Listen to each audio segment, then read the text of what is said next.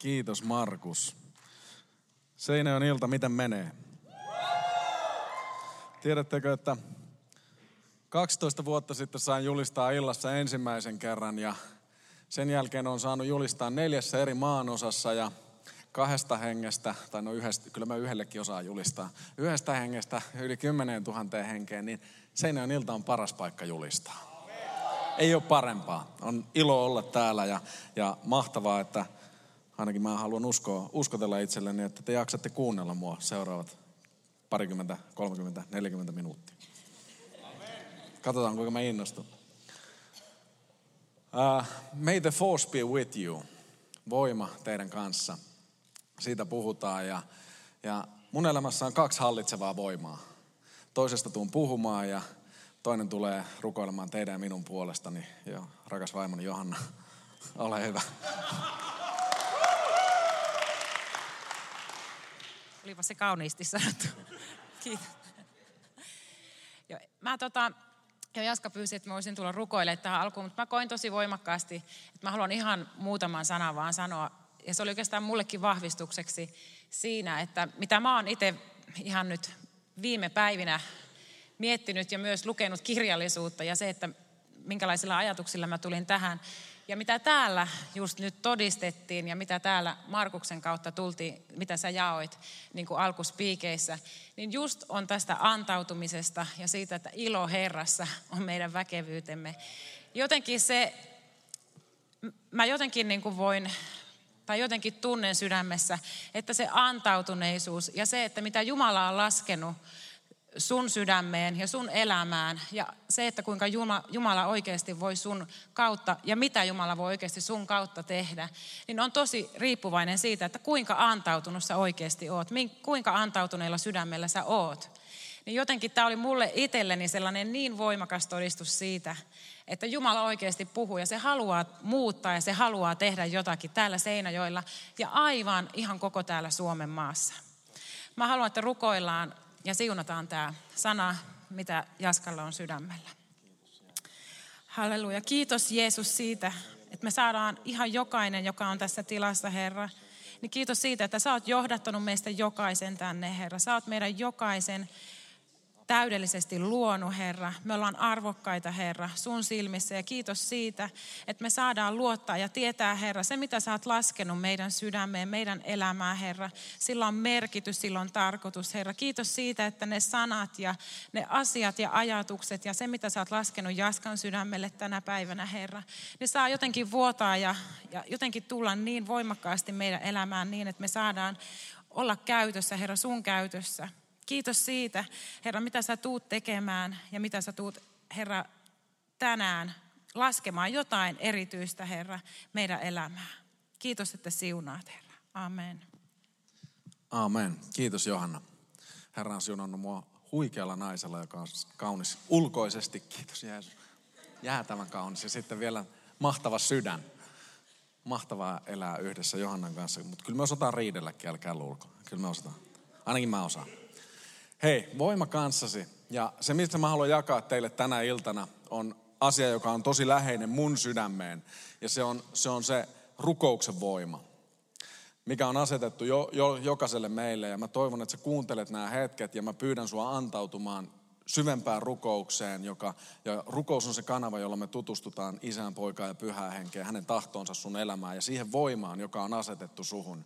Ja mä kutsun tänään illalla, täällä ei siunata nyt erikseen ketään niin kuin näin, mutta että kutsutaan kaikki teidät, jotka haluaa antautua rukouksen maailmaan ton voiman kanssa. Nyt ei puhuta mistään mystisistä voimista, ei mikään Star Wars valomiekka. Mä halusin muuten ottaa sellaisen niin kuin esimerkiksi. Meillä oli sellainen, mutta se oli hajalla siinä ei valo toiminut, niin se olisi ollut vähän kuiva, kun ei toimi.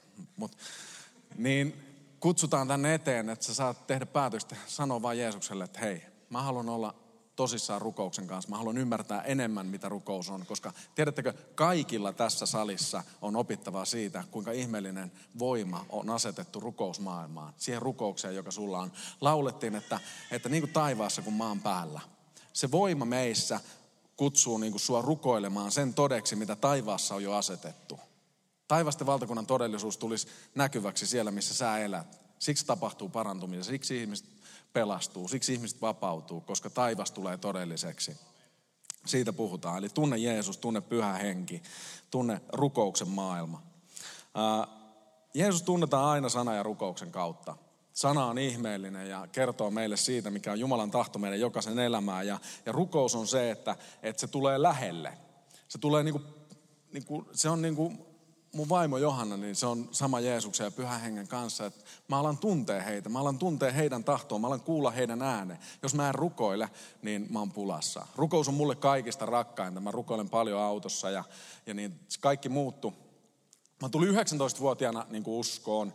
Kaksi vuotta siitä mentiin tosi kompastelle ja, ja ei ollut mitään sellaisia highlight momentsia. Onneksi niitä ei ole missään videolla.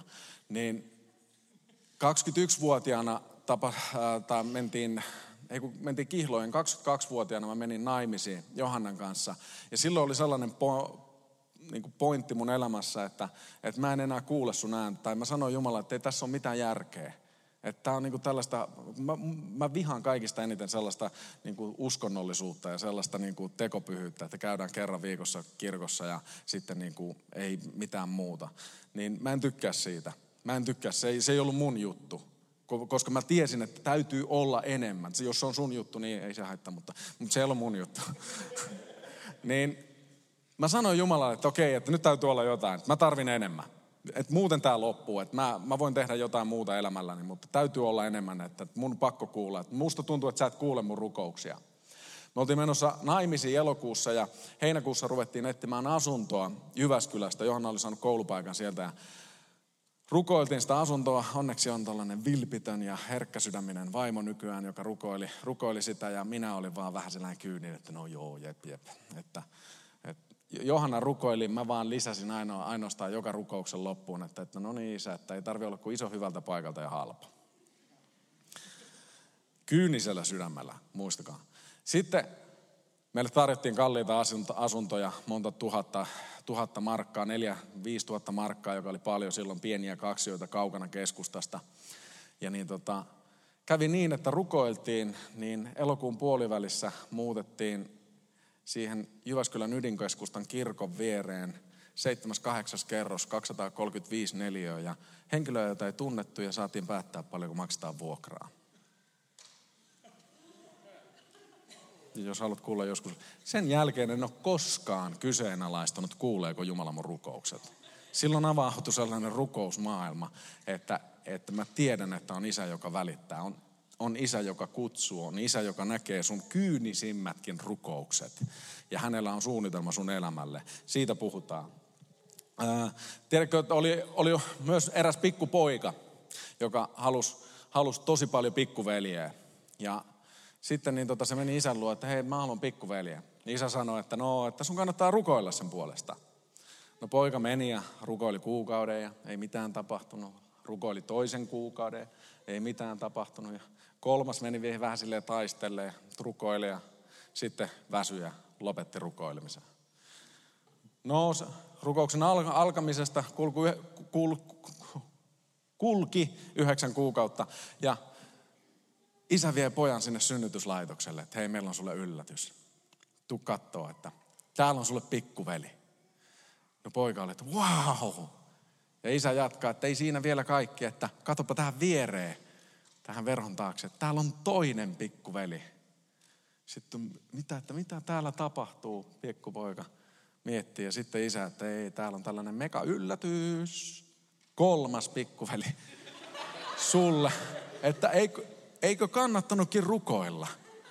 Pikkupoika sanoi, että no kyllä, kannatti, mutta lisäsi siihen, että mutta etkö ole iloinen, että lopetin kolmen kuukauden jälkeen. Jokainen rukous kuullaan. Jokainen rukous kantaa hedelmää meidän elämässä.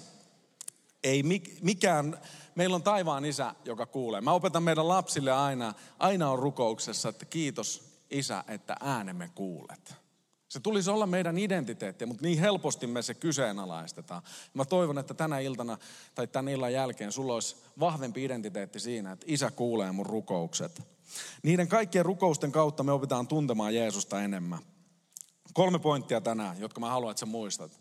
Rukouksen maailmaa, miksi se on tärkeää? Miksi rukous toimii? Ensimmäinen pointeista on se, että Jeesus on asettanut kaiken, kuuntele, Jeesus on asettanut kaiken voimansa suhun. Voi sanoa asettanut, istuttanut, säilönyt, tallettanut. Se on ihan uskomatonta. Eli sulla on jo kaikki se, mitä Jeesuksella oli. Sun sisällä, siinä pyhän hengen voimassa, mikä on asetettu. May the, may the force be with you. Se on asetettu suhun. Se on uskomattoman tärkeä asia ymmärtää. Ja kun me ymmärretään tämä, tai se tulee sinne, että hei, tämä on se totta, niin me ollaan kaikki rukouksen ihmisiä sen jälkeen. Se aukeaa, miksi me rukoillaan, miten me rukoillaan ja miksi me jatketaan rukousta. Luukkaan evankeliumi 24.49 sanoo, Jeesuksen omia sanoja, minä lähetän teille sen, minkä isäni on luvannut, mutta pysykää tässä kaupungissa, kunnes teidät puetaan voimalla korkeudesta. Teidät on puettu voimalla. Jos sä oot ottanut Jeesuksen sun elämään, niin sut on puettu voimalla. Tykkäsit tai et, se voima on sinussa. Mun neuvoni teille on tutustu siihen. Se on innostavinta, se on mahtavinta, se on niin kuin järisyttävintä, mitä sä voit kokea sun uskossa elämän aikana. Että pyhän hengen voima, kuinka konkreettista on se ja mitä se haluaa tehdä sun elämän kautta. Saatte voiman. Apostolien teot 1.8 sanoo, te saatte voiman. Se on asetettu sisimpään. Se ei ole, että kun tai ehkä, tai, vaan se on varmasti.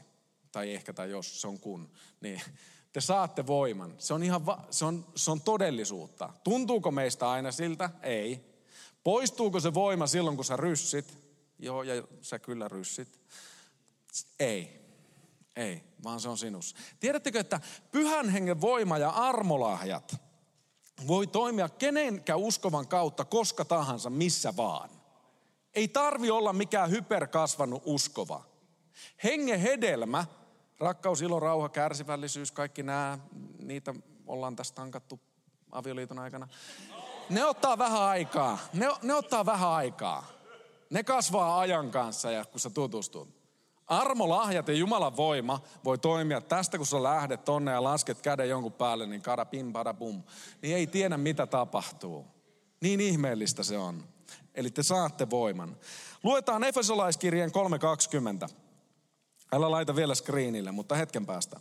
Efesolaiskirje 3.20. Siellä sanotaan, hänelle, joka voi tehdä monin verroin, toisin sanoen yli ymmärryksemme, monin verroin enemmän kuin kaikki, mitä me anomme ja ymmärrämme. Kuinka monelle tuttu raamatun paikka? Muutamille hienoa. No kuka muistaa, miten se loppuu? Hienoa. Sen voiman mukaan, joka meissä vaikuttaa. Nyt voit näyttää screenillä, etten puhu omiani. Joka vaikuttaa meissä, toimii meissä. Eli hän, hänelle, joka voi tehdä monin verroin enemmän kuin kaikki, mitä me anomme ja ymmärrämme, eli Jeesus, joka tekee, mutta minkä mukaan? Sen voiman mukaan, joka vaikuttaa sinussa ja minussa, jotka uskomme Jeesukseen. Auts, tulipa paljon lähemmäs. Eli sulla onkin joku rooli siinä. Sua tarvitaankin. Ja se, mihin sua tarvitaan, niin on ihmeellistä. Se on uskomaton jae. Pyhä henki on kirjoittanut sen. Ei riittänyt, että sanoo, että joka voi tehdä kaikki, vaan täytyy kirjoittaa, että joka voi tehdä monin verroin enemmän kuin ajatellaan tai ymmärretään. Mitään, mitä sä yrität niin järkeillä, niin ei koskaan riitä. Hän voi tehdä monin verroin enemmän. Jos sä mietit tätä ja ymmärrät, kuinka, kuinka uskomaton jae se on, niin se on enemmän kuin mitään. Se on enemmän kuin mikään sun tahto tai mun tahto elämästä tai mikään mun ymmärrys tai looginen päättely, niin hän voi tehdä sen voiman kanssa, joka on asetettu sun sisimpään. Okei, okay. no onko siis Jeesus voimallinen tekemään enemmän kuin koskaan ajattelet tai ymmärrät? Aika vaisu. Olkaa nyt vähän silleen, teeskennelkää edes 30 minuuttia, jos ei irrota muuta. On voimallinen tekemään. Toinen kysymys on se, että miksei niin tapahdu? Miksei niin tapahdu? Ei aina kaikki parane, joiden puolesta mä rukoilen. Ei aina kaikki saa sitä, mitä heti kaipaa. monia tilanteita kavereiden kanssa, joskus avioliitoissa, työpaikalla, harrastuksissa – Jos kerran on, niin miksi ei? Sen voiman mukaan, joka teissä vaikuttaa. Se tarkoittaa, että siinä on sellainen kreikan kielen sana kataa, joka tarkoittaa mitata. Eli toisin sanoen, susta mitataan ulos sitä voimaa. Mutta se ei onnistu, ellei me olla antautuneita. Se ei onnistu siitä, jos me ei tunneta sitä voimaa.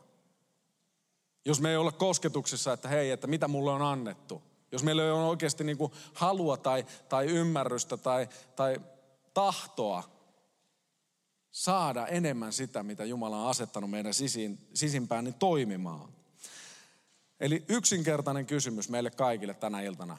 Kuinka paljon Jeesuksen antamaa voimaa sä mittaat ulos sun elämästä? Sä annat virrata sun elämästä. Olisiko mahdollista, voisiko olla mahdollista, että Jeesus olisi jo tehnyt oman osansa? Voisiko olla? Että kun Judas Mitka sanoi, että kun sä ryssit, niin taivaassa ei tapahdu sellaista, että isä, poika ja pyhänkin huutaa, että hätäkokous, tulkaa tänne. Mitä ne tekee? Ne tekee syntiä.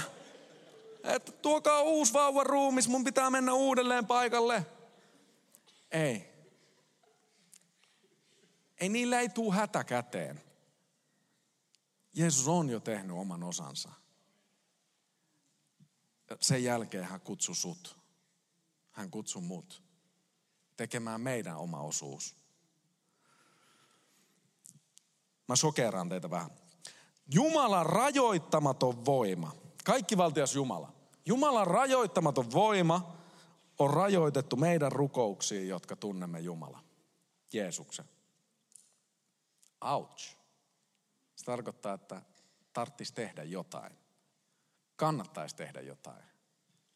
Olisi mahtavaa yhdessä tehdä rukouksen maailmassa jotain siinä voimassa, joka on annettu meidän elämään.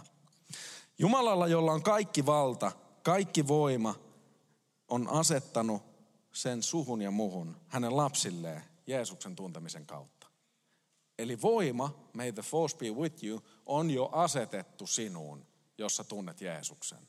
Ja se, jos joku on innostavaa, se, jos joku on sellaista, minkä kanssa on tekemistä koko uskon elämän kanssa ja siitä voi innostua. Se ei ole kuivaa, se ei ole tylsää, vaan se voi olla innostavinta, mitä sä voit ikinä elämässä kokea.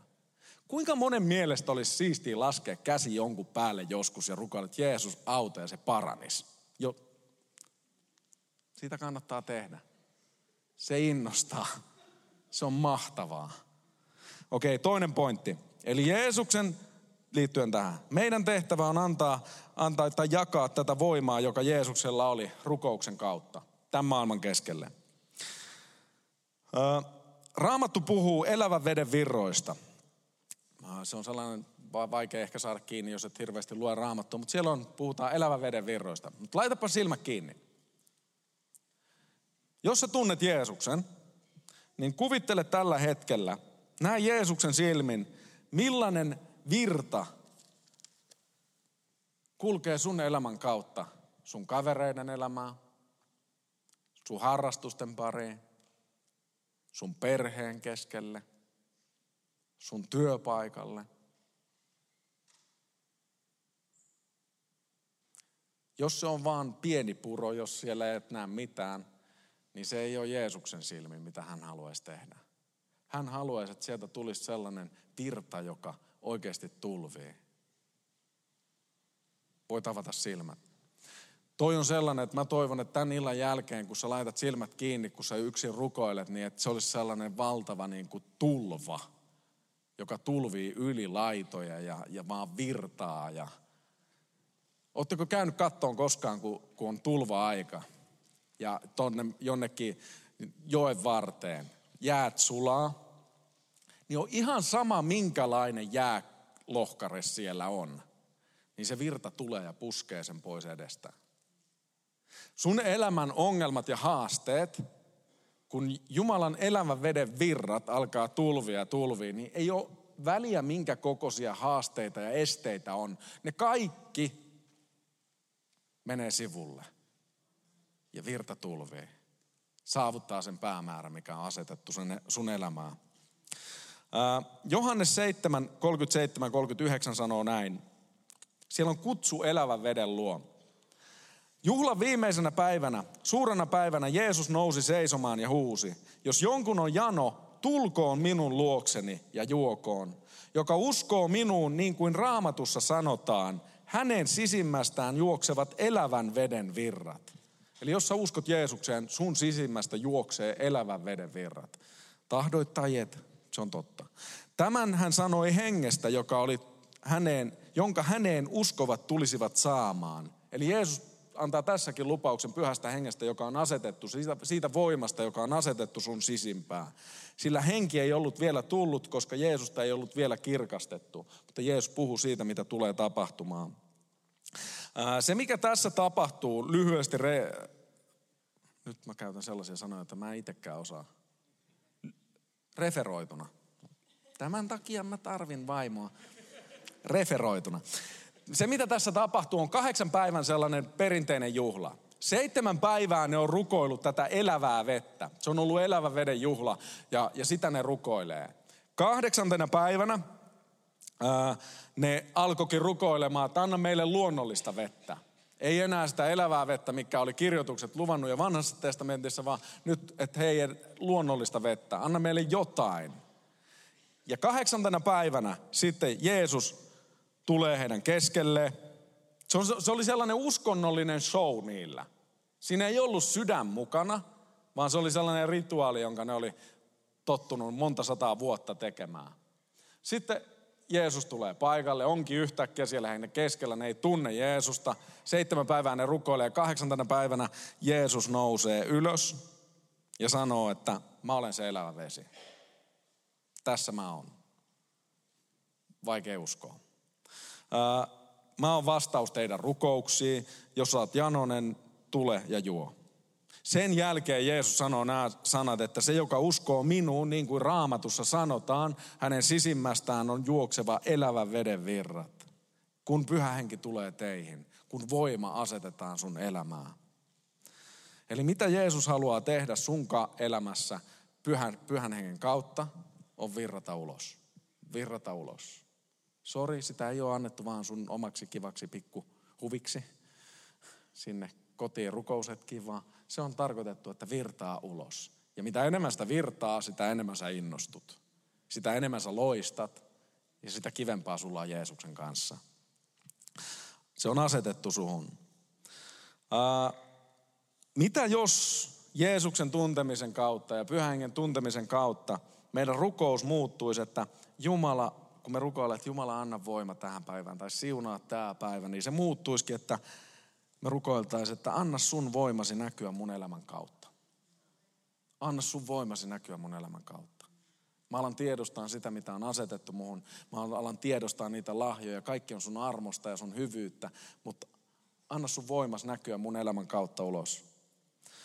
Ää, niin kuin mä sanoin, että Jumala kuulee kaikki rukoukset. Danielin kirjan, Danielin kirjan kymmenes luku on siitä yksi ihmeellisempiä niin kuin, todistuksia, että aina kannattaa rukoilla. Kuinka monelta on joskus, monelta, kuinka monella, kuinka monella on joskus tuntunut siltä, että, että ei näitä mun rukouksia kuulla? Mä ainakin nostan. Jo, joskus tulee niitä hetkiä, että ei tunnu siltä, että mun rukouksia kuulla. Kuuntelepa Danielin kirjan kymmenes luku jakeet kaksi ja kolme. Siellä sanotaan, niinä päivinä minä, Daniel, murehdin kolmen viikon ajan. Herkullista ruokaa en syönyt, suhni ei mennyt liha eikä viini. Se oli Danielin elämä fitness-treeni. Enkä voidellut itseäni öljyllä ennen kuin nuo kolmen viikon päivät olivat loppuun kuluneet. Eli hän kolme viikkoa murehti, ei kuullut mitään, ei tuntenut mitään, ei, ei nähnyt mitään, ei minkäänlaista vastausta.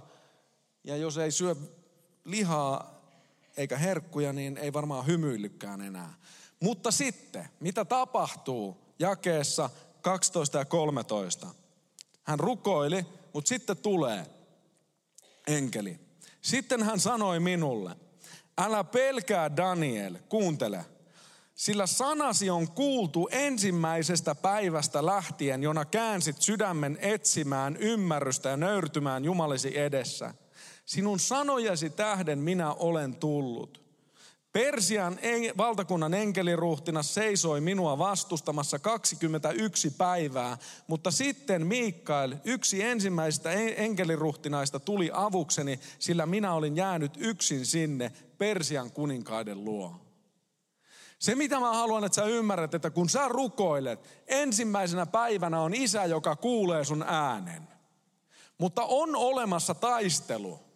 On olemassa vihollinen, meidän paholainen, jolla on omat joukkonsa, jotka vastustaa sitä, että Jumalan hyvä tahto ei tapahtuisi täällä maan päällä. Miksi pahaa tapahtuu, niin se on hyvyyden puutetta maan päältä. Jumala haluaa tuoda hyvää maan päälle, mutta se tapahtuu sun ja mun rukousten kautta. Ja se, että me rukoillaan, ollaan sinnikkäitä ja lakkaamattomia sen kanssa, tarkoittaa sitä, että me tehdään tietä sille, että se tulee näkyväksi tämän maan päällä. Sen takia Daniel sai vastauksen, kun hän oli sinnikäs ja lakkaamaton ja kolme viikkoa rukoili. Sana itse sanoo, Mikael sanoo, sen takia mä pääsin läpi tämän vastauksen kanssa. Oli olemassa taistelu, oli olemassa vastustus. Tiedättekö, että mä sanon suoraan, että saatana ei halua hyvää sun elämälle.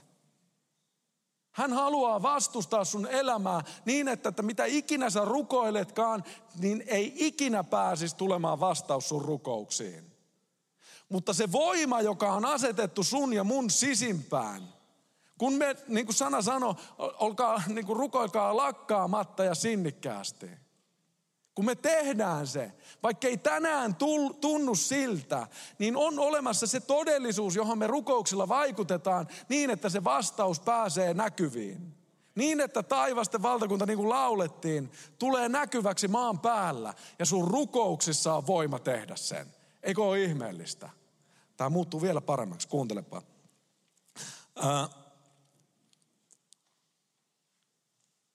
Vastausrukouksessa lähetettiin ensimmäisenä päivänä. Mieti, miten katastrofa ah, ääni rupeaa olemaan siinä kunnossa vissiin. Että... Kiitos.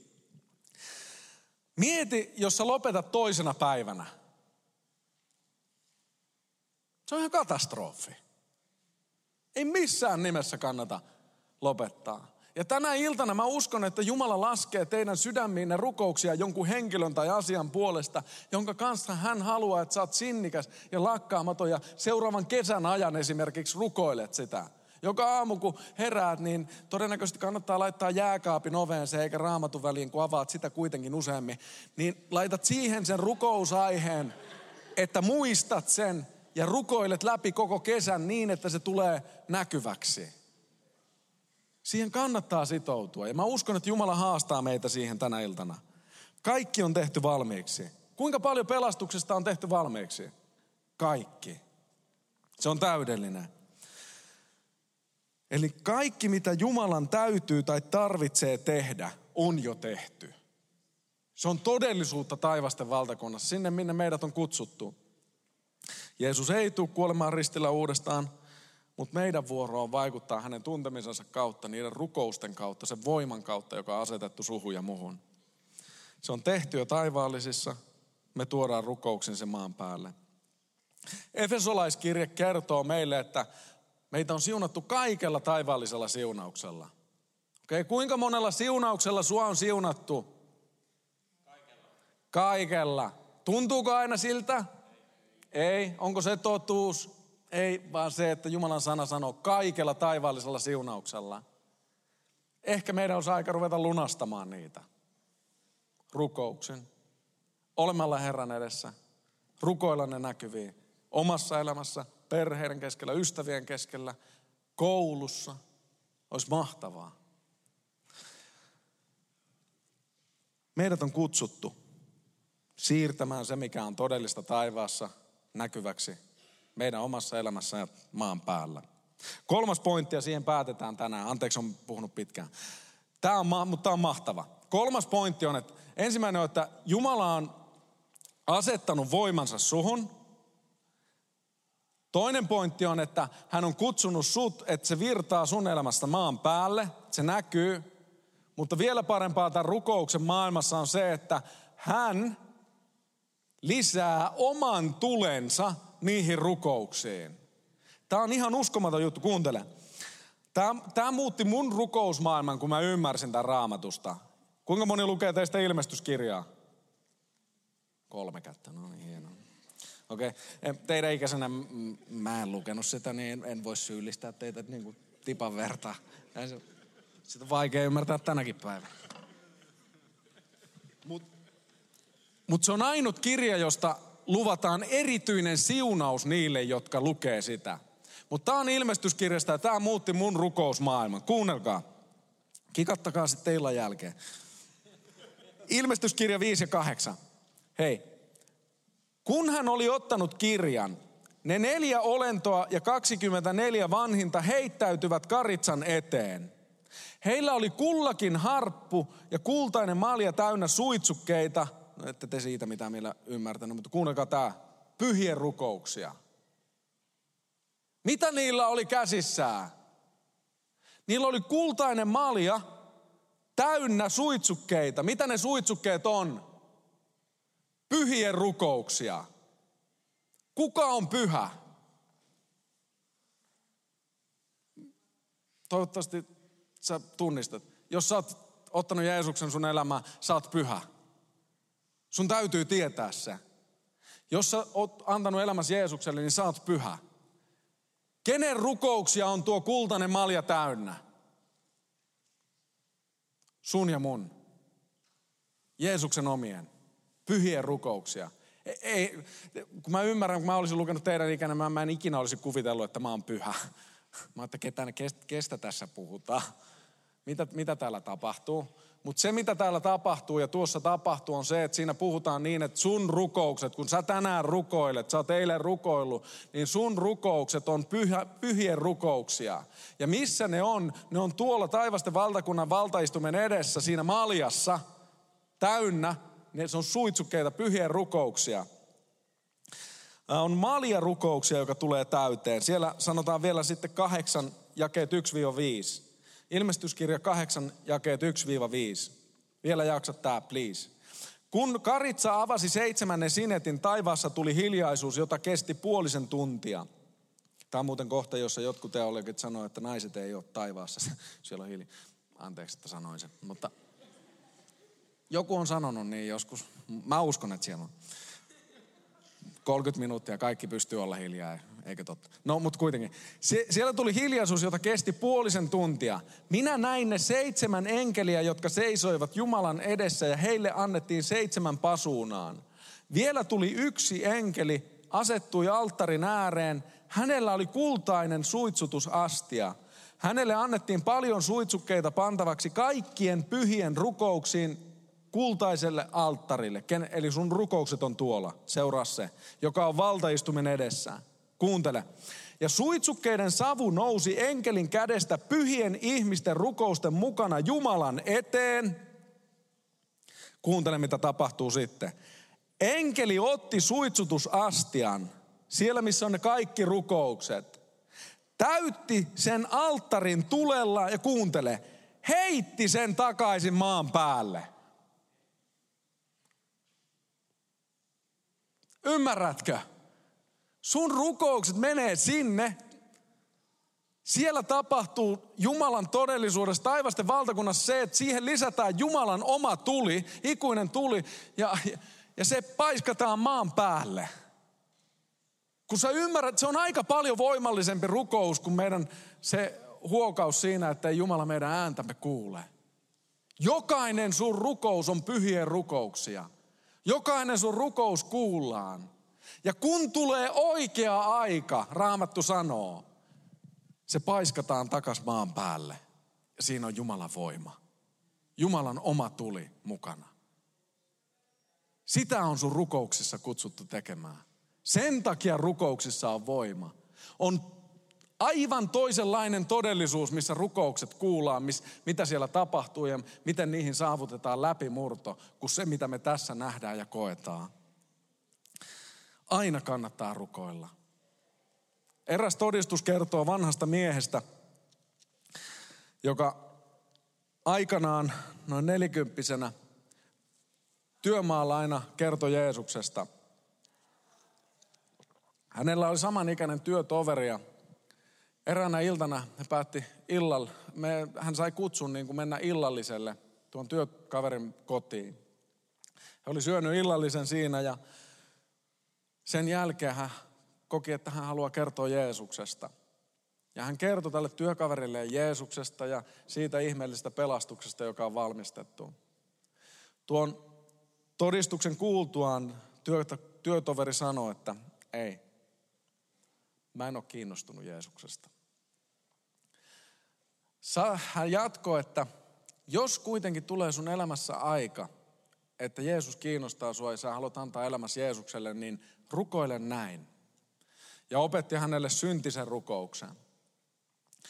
Kuinka ollakaan, niin tuo työkaverin teinikäinen poika oli oven takana. Ja vaikka hänen isänsä ei rukoillut, niin kun hän kuuli, kuinka syntisen rukous rukoillaan, niin tuo teinikäinen poika rukoili syntisen rukouksen ja antoi elämänsä Jeesukselle. Aikaa kului ja vuosikymmenet meni eteenpäin ja tuo teini-ikäinen poika sai oman pojan, joka oli sitten parikymppinen. Hän tuli myös uskoon ja rakastui niin paljon tuohon kertomukseen, kuinka hänen oma isänsä oli tullut uskoon. Ja hän rakasti paljon isoisänsäkin. Hän kuuli tuon tarinan ja tuon miehen nimen, joka oli tuon syntisen rukouksen aikana hänen isänsä kanssa rukoillut. Ja halusi ottaa siihen yhteyttä. Isoisä oli kuollut vähän aikaisemmin ja ottanut sitä ennen Jeesuksen vastaan omaan elämäänsä. Tuo puhelinlinja aukesi ja sieltä vastasi 81-vuotias mies. Ja tämä nuori kaveri esittäytyi ja sanoi, kuka hän on ja että muistatkohan vielä mun isoisäni. 81-vuotias mies sanoi, että totta kai, rukoile hänen puolestaan joka päivä.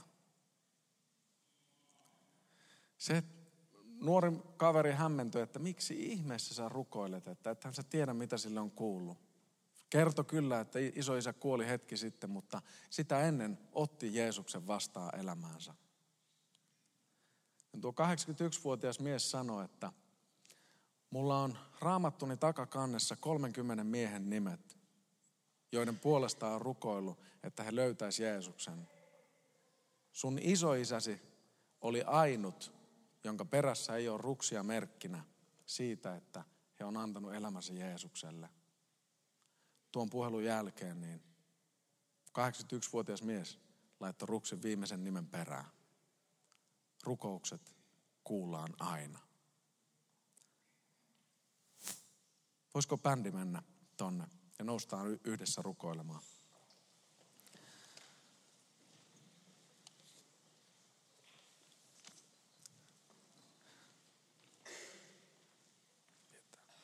Tänä iltana, mikä sun rukouksessa onkaan, mä toivon, että sä voisit kuulla Jumalan kutsu sun elämää, tulla syvemmälle rukouksen maailmaa. Antautua sille voimalle, joka on asetettu sun sisimpään. Sanoa vaikka Jeesukselle, että mä en ole ymmärtänyt, mitä sä oot antanut mulle. Tänä iltana ei ole kyse syyllistää ketään. Hän ei syyllistä ketään teistä, vaan hän kutsuu, että mä oon antanut paljon enemmän. Mä haluaisin, että sä rakastuisit rukoukseen. Mä haluaisin, että sä sitoutuisit rukoukseen niin, että sä saisit niitä vastauksia sun elämään, joita sä niin kipeästi kaipaat. Että sä voisit innostua yhä enemmän minusta, sanoo Jeesus. Mä rakastan sua syvästi, on se identiteetti, mikä Jeesuksen ensimmäiset sanat on meidän elämälle. Mä kuulen sun äänesi. Ja se mitä Jeesus sanoo, mä rakastan kuunnella sua. Mä rakastan kuunnella sua. Jos sä haluat tänä iltana vastata Jeesukselle, että kyllä, mä haluan enemmän rukouksen maailmaa. Mä haluan tietää enemmän, mikä on tämä voima, joka on asetettu mun sisimpään. Mä haluan nähdä enemmän rukousvastauksia. niin tuu tänne eteen. Täytetään tämä alttari ylistyksen aikana. Ja kun me ylistetään tässä Jumalaa, niin me sanotaan tällä ylistyksellä, että tämä sana, minkä tänään on kuullut, on se, mihin mä haluan sitoutua. Tämä sana on se, että mä haluan ymmärtää paremmin rukouksen voiman. Mä rakastan sua Jeesus. Kiitos, että rakastat mua. Ja kiitos, että me saadaan nähdä meidän rukouksiin vastauksia. Me halutaan kesän ajan olla sinnikkäitä, lakkaamattomia. Ja tässä hetkessä, kun me ylistetään, niin ylistä Herraa ja anna pyhän hengen puhua sun sisimpään niitä rukousaiheita, joita hän haluaa lähteä kantaan sun elämän kautta. Oli ne sitten asioita, tilanteita, henkilöitä, mitä ne ikinä onkaan, niin ne on ainutlaatuisia sun elämälle. Ja sut on kutsuttu kantamaan ne taivasten valtakuntaa niin, että niihin lisätään Jumalan tuli ja niin, että taivasten valtakunta tulee näkyviin maan päällä. Kiitos Herra Jeesus siitä, että tänä iltana ollut läsnä. Kiitos siitä, että näet jokaisen antautuneen sydämen tänä iltana. Kiitos siitä, että me saadaan antaa itsemme rukouksen maailmaa. Kiitos, että me saadaan tutustua suhun ja sun voimaasi. Kiitos siitä, Isä, että me saadaan ihailla sitä, Jeesus, että sä oot tehnyt kaiken valmiiksi ja sulla on aina vastaus. Riisu meitä meistä itsestämme ja kiitos, että me saadaan nähdä rukouksen todellinen voima jo tulevina päivinä, tulevina viikkoina, tulevan kesän aikana olevan voimallinen niissä asioissa, joita sydämemme kaipaa. Kiitos, että meillä on uskon rohkeus lähestyä sua. Me saadaan sun lapsina tulla taivasta valtakunnan eteen, valtaistumen eteen ja sä katsot meitä ihaillen, rakastaen, kannustaen me pidemmälle, me syvemmälle. Kiitos hyvästä tahdosta, Isä, meidän elämään. Ota vastaan meidän ylistyksemme. Sä Jeesus olet sen ansainnut. Amen.